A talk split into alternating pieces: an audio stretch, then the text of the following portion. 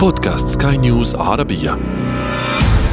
شريط سينما. شريط تتابعون في هذه الحلقة. اللي بيفكر دايما يعمل وثائقي أو يفكر ان هو دايما يوثق حياته بيبقى عايز يوصل رسالة.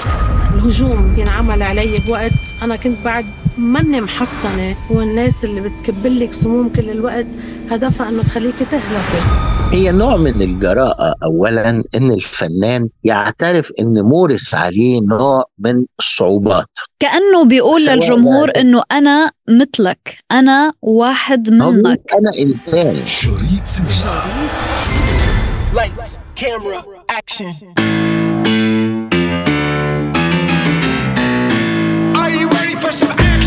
معكم أنا ابتسام العكريمي واليوم استضفت معي الناقد الفني والسينمائي أحمد سعد. هذه حلقة جديدة من بودكاست شريط سينما على سكاي نيوز عربية. بدي احكي مع حدا. والطقس okay. في ناس كتير بس يقولوا إليسا اف شايفة حالها ما بتتحاكى لئيمة ما منطيقة.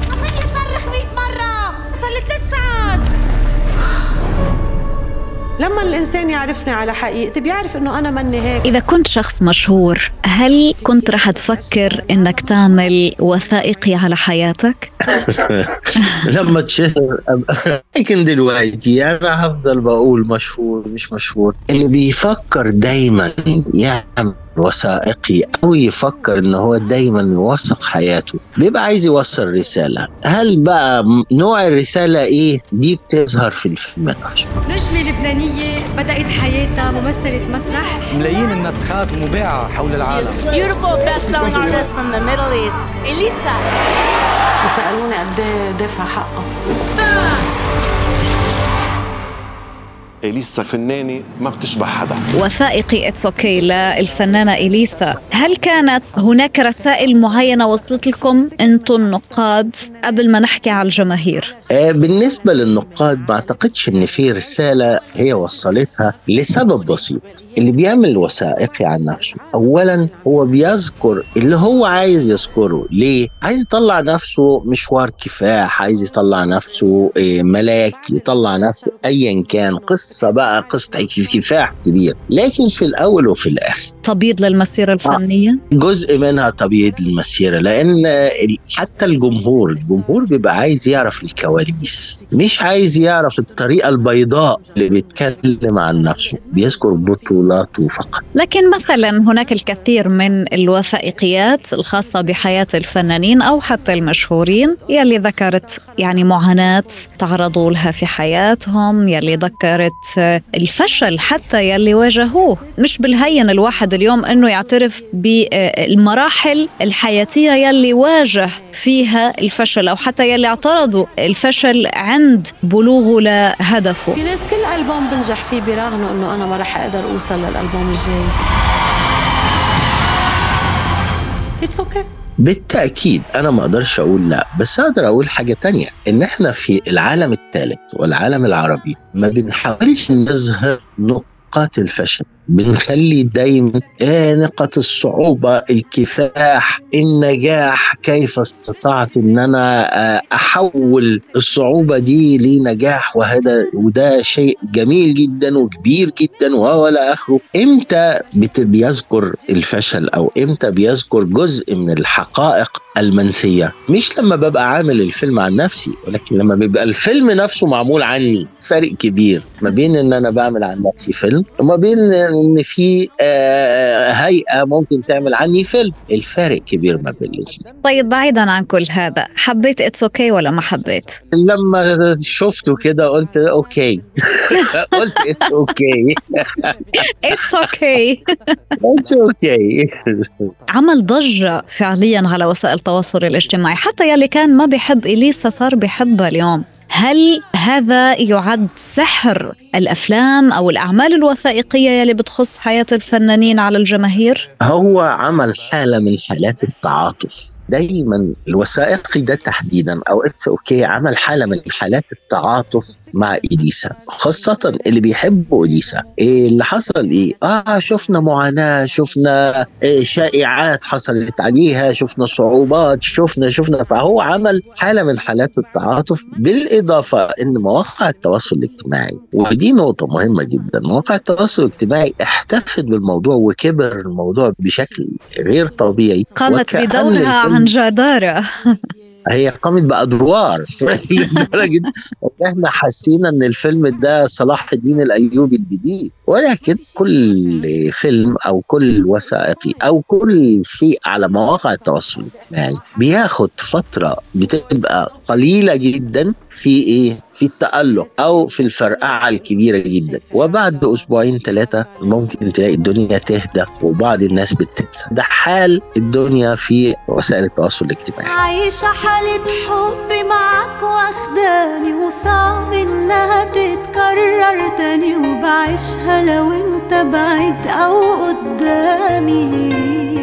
حالة حب. حالة حب يعيشها الجمهور اليوم مع أغاني إليسا مع قصة إليسا ومع هذا العمل يلي بيحكي أو بيسرد مشوار حياة إليسا. لكن هذا ال booming نحن ما شفناه مثلا مع وثائقيات سابقة. كان تقريبا آخرها وثائقي نزل على نفس المنصة منصة نتفليكس عن حياة مريم فارس. ما شفنا هذا التعاطف ما شفنا هذا ال booming بالعكس لاقى أصداء سلبية. الفارق ما بين إليسا ومريم فارس الفارق كبير في نقطتين. الفارق كبير بهاي الأغنية اللي رح نسمعها هلأ.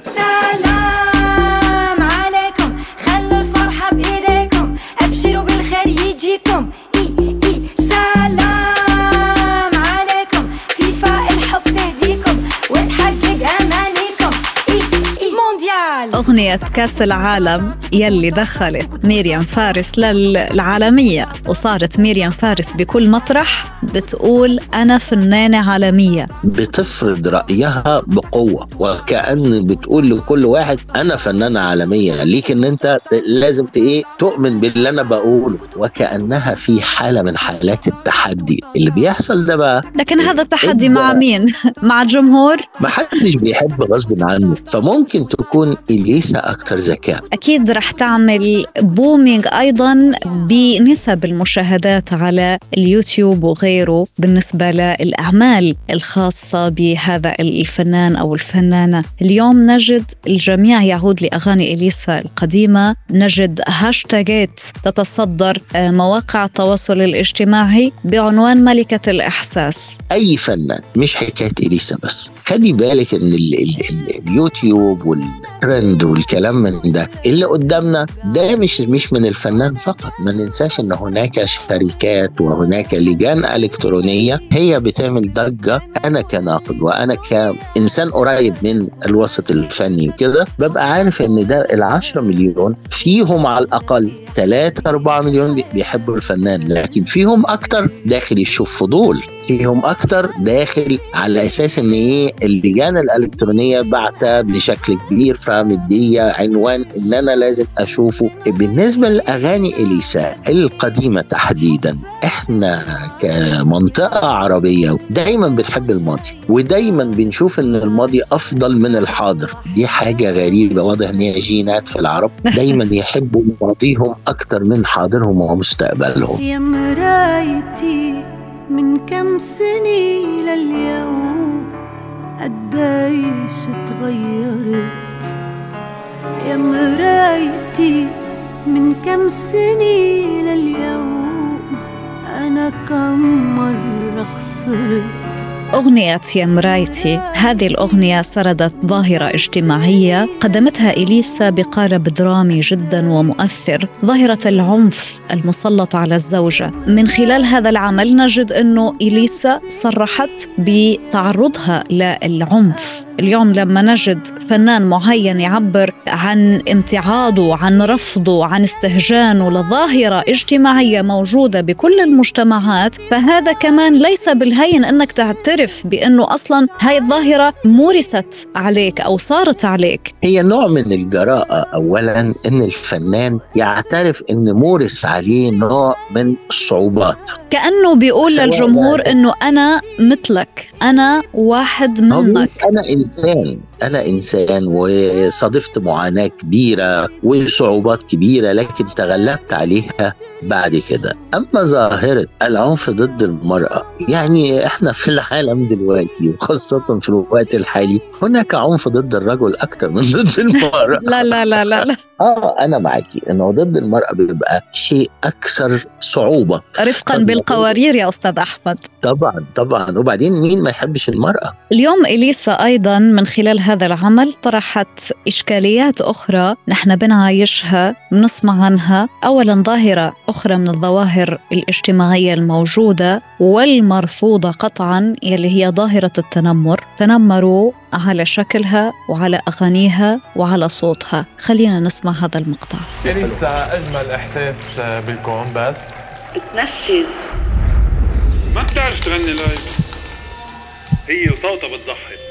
بفتكر من أكثر الفنانات تهاجموا على شكلي على تمي على لبسي على الشرشف. ظاهرة التنمر اليوم لما منلاقيها موجودة بهيك عمل ماذا يعني؟ هي المقاطع دي بالنسبة للتنمر وهي صرخة من الإنسان رفضا لهذه الظاهرة. لكن التنمر الموجود دايما التنمر رفيق فاشل في المجتمعات المتقدمة. التنمر دايما بيبقى في يعني رفيق جيد جدا في العالم ال- ال- الجاهل لسبب بسيط. إيه اللي يخليني أتنمر على إنسانة؟ أو شكلها عامل إيه؟ صوتها عامل إيه؟ هي نفسها عاملة إزاي؟ حتى لو كان في حاجة أنا رافضها ما ينفعش إن أنا أجاهر بيها بهذا الشكل. في ألف جزئية أخرى عنده ممكن الإنسان يتنمر عليه. بالضبط. لكن تماما. مشكلتنا إن إحنا أحاديين النظرة. يعني أنا بشوف عيوب الآخرين لكن لا أنظر لنفسي. عشان كده مرايتي. أنا بتمايل على البيت. أنا بتمايل على البيت. أنا بتمايل. مشغولة يا شغلني عليه. عمليات التجميل أحيانا بتكون علاجية بسبب ظروف صحية معينة. أحيانا بيكون الشخص يلي ممكن إنه يعمل إجراءات تجميلية خفيفة مثل بعض الإبر مثل بعض التحسينات اللي ممكن إنه يعملها للبشرة أو للوجه. أحيانا ممكن إنك تكون مضطر بسبب حالة صحية وجهك أصفر عندك هالات وعندك شغل وشغلك يعني بيتكل على وجهك أو بيتكل على حضورك أو بيتكل على بروفايلك. وإنت ضروري أنك تكون بأبهى حلة أمام الآخرين أو أمام الجمهور. والله انت بقى كامرأة فجرتي قضية كبيرة جدا. القضية عبارة عن متى يجب أن نلجأ لعمليات التجميل ومتى يجب أن نبتعد عنها لو نرجع كده فترة طويلة المطربة الأستاذة الجميلة فيروز ما عملت عملية تجميل في مناخيرها واختلفت شكلها وفي عنصر من عناصر الجمال أضيف ليها ممكن ما كانش موجود وده شيء جميل جدا. لكن اللي بيحصل إيه بقى في الوقت الحالي؟ الوقت الحالي إحنا عندنا حمى اسمها حمى عمليات التجميل. مشكلة عمليات التجميل في الوقت الحالي. الإدمان على التجميل بسبب ومن دون سبب. ما هو الإدمان على التجميل بس في نفس الوقت خلى كل النجوم شكل واحد. أنا بقيت أغلط فيهم. اليوم الشخص لما يروح لطبيب تجميل لإجراء يعني صغير أو جراحي لابد أنه يكون عنده قناعة بشكله لابد أنه يكون عنده قناعة أنه بده يحافظ على ملامحه بده يزيدها جمال. وهذا ليس بالعيب ولكن أنك تمحيها و- و- وتغير فيها علشان تكون تشبه لا إكس أو واي أو زد هذا هو ربما فيه. خلل ليه فتيات ما دون ال 30 يعني ممكن 27 سنة 28 سنة لسه فريش وجميلة جدا وغيرت شكلها ما بقتش أنا شايفها. إحنا لو نذكر فترة التسعينيات كنا دايما كلنا رافضين رفض كامل ما كان يفعله مايكل جاكسون. مايكل كان بيعمل عمليات تجميل عشان يغير لون بشرته. كان لماذا بدك ترجع كمان للأسباب؟ لماذا؟ لأنه تعرض للتنمر في صغره من أقرب الناس لإله. تعرض. بالتأكيد هو تعرض ما أقدرش أقول لأ. وهذا سبب له طبعا عقد نفسية. هو كان عنده مشاكل نفسية من وهو صغير برغم إن هو كان متفوق تمام؟ لكن النهارده أنا لما بلاقي فنان مشهور والناس بتحبه ومتقبلاه شكلا وموضوعا إيه اللي يخليه يلجأ لعمليات التجميل؟ الحاجة الثانية ما أعرفش يعني أنا مرة قريب جدا في أحد المهرجانات السينمائية ما بقيتش عارف مين دي ومين دي ليه كلهم تقريبا عاملين عمليات تجميل عند نفس الدكتور فاداهم شكل أو style واحد. شكرا لك أستاذ أحمد. اليوم حكينا بهذا ال booming يلي صار لهيدا ال- الأسبوع أو للأيام الماضية. من هون للأسبوع الجاي أكيد رح يكون في booming وأكيد رح نحكي بموضوع جديد آه، يعجبكم وينال آه، يعني استحسانكم. شريط سينما. انتظرونا أفلام جديدة في شريط سينما. شريط سينما. شريط سينما.